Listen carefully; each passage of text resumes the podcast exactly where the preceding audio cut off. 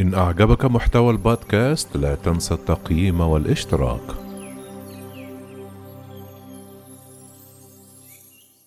الرئيس الجزائري عبد المجيد تبون يطالب بضبط معايير استقدام الفنانين الأجانب.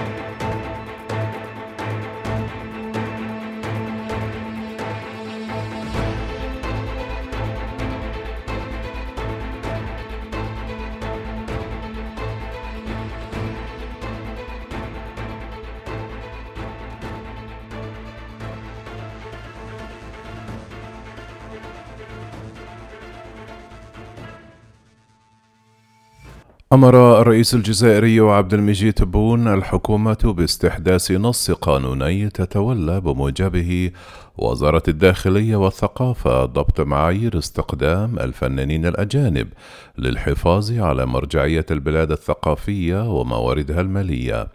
ويأتي هذا القرار بعد موجة من الجدل عرفتها الجزائر خلال الأسبوع الماضي بسبب انتشار خبر مفاده أن وكالة سياحية قررت توجيه دعوة إلى الفنانة اللبنانية هيفاء وهبي والممثل المصري محمد رمضان وعدد آخر من الفنانين العرب للترويج للسياحة بالجزائر وذلك بالتنسيق مع وزارتي الثقافة والسياحة. وعلى إثر ذلك سارعت وزارة الثقافة والفنون الجزائرية لنفي الخبر وقالت في بيان رسمي إن مسألة استخدام الفنانين العرب أو الأجانب لهذا الغرض أمر غير صحيح. وأضاف البيان الأولوية للفنانين والمبدعين الجزائريين بالتشجيع والترويج للثقافة الوطنية والتراث المحلي والسياحة الداخلية. وذكرت وسائل إعلام جزائرية محلية أن مصممة الأزياء الجزائرية محاسن حرز الله ستنظم عن طريق مؤسستها مهرجانا دوليا للتراث والسياحة. يجمع لفيف من الفنانين العرب على رأسهم هيفاء وهبي الممثلة ومحمد رمضان ومنى فضالي ودليل البحيري وأحمد زاهر وريجينا وهاني البحيري ورانيا فريد شوقي. وأثار الخبر موجة من الجدل عبر مواقع التواصل الاجتماعي في الجزائر.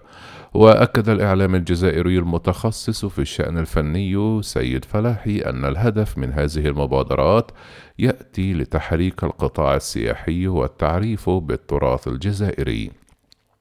وقال سيد أحمد أن الجزائر لا تزال متأخرة من حيث الإمكانيات السياحية باستثناء المناظر الطبيعية وهو عنصر غير كاف كان من المفروض الاهتمام بالبناء القاعدية. ولابت الجزائر على توجيه دعوات إلى مشاهير الغناء العربي وعلى رأسهم كاظم الساهر ونجوى كرم وصابر الرباعي الذين تكررت دعوتهم لإحياء حفلات كبرى في الجزائر بمبالغ ضخمة تدفع من خزائن الدولة. كما يقول رافضون لهذه الحفلات. وأحصت وزارة الثقافة الجزائرية عام 2017 أكثر من 165 مهرجانا ثقافيا متنوعا معظمهم خلال فترة تولي الوزيرة السابقة للقطاع خليدة ثومي. الموجودة حاليا رهن الحبس المؤقت لمتابعتها قضايا في تهم تتعلق بسوء التسيير وتبديد المال العام. من جهة أخرى أكد الفنان الجزائري عبد الباسط بن خليفة دعمه لفكرة تنظيم مسألة توجيه الدعوات للفنانين الأجانب. وقال الفنان يجب أن تكون الأولوية للفنان الجزائري فوضعية معظمهم توصف بالصعبة خاصة في المجال الموسيقي. وأشار بن خليفة إلى أن الظروف التي تمر بها البلاد حاليا على المستوى الاقتصادي تتطلب تشجيع الفنانون المحليون مع إعطاء الحق للفنان الأجنبي للحضور بالتساوي وذلك وفق اعتماد معايير الاحترافية. ويرى منتقد التعليم الوزارية أن الأمر فضفاض والأمر قد يفتح الأبواب أمام عرقلة النشاط الثقافي ككل. وقال الناشط الثقافي عزيز حمدي أن القرار الجديد إشارة على رغبة السلطة في الهيمنة على القطاع الثقافي. وأضاف حمدي أن القرار لا يخدم القطاع بالدرجة الأولى ومن خلال استخدام المصطلحات الفضفاضة التي تجعل الناشط الثقافي يتخبط تحتها وسط الغموض الذي يهدف للتوجه نحو التضييق. ويضرب الناشط الجزائري مثلا بمهرجان ديمجاز ويتساءل هل كان الجاز يعكس الهوية الثقافية للجزائر؟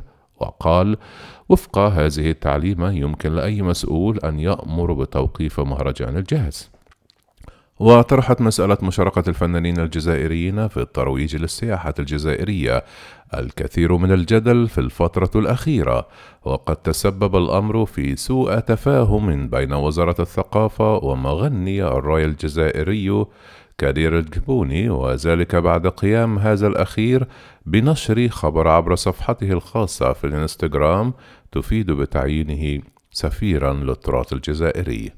وقد سارعت وزارة الثقافة لنفي الخبر بعد أن انتشر كالنار في الهشيم عبر مواقع التواصل الاجتماعي. وقالت الوزارة في بيان لا يوجد ألقاب من هذا المصاف ولا رتب لمن يخدم الثقافة والفن والتراث الجزائري.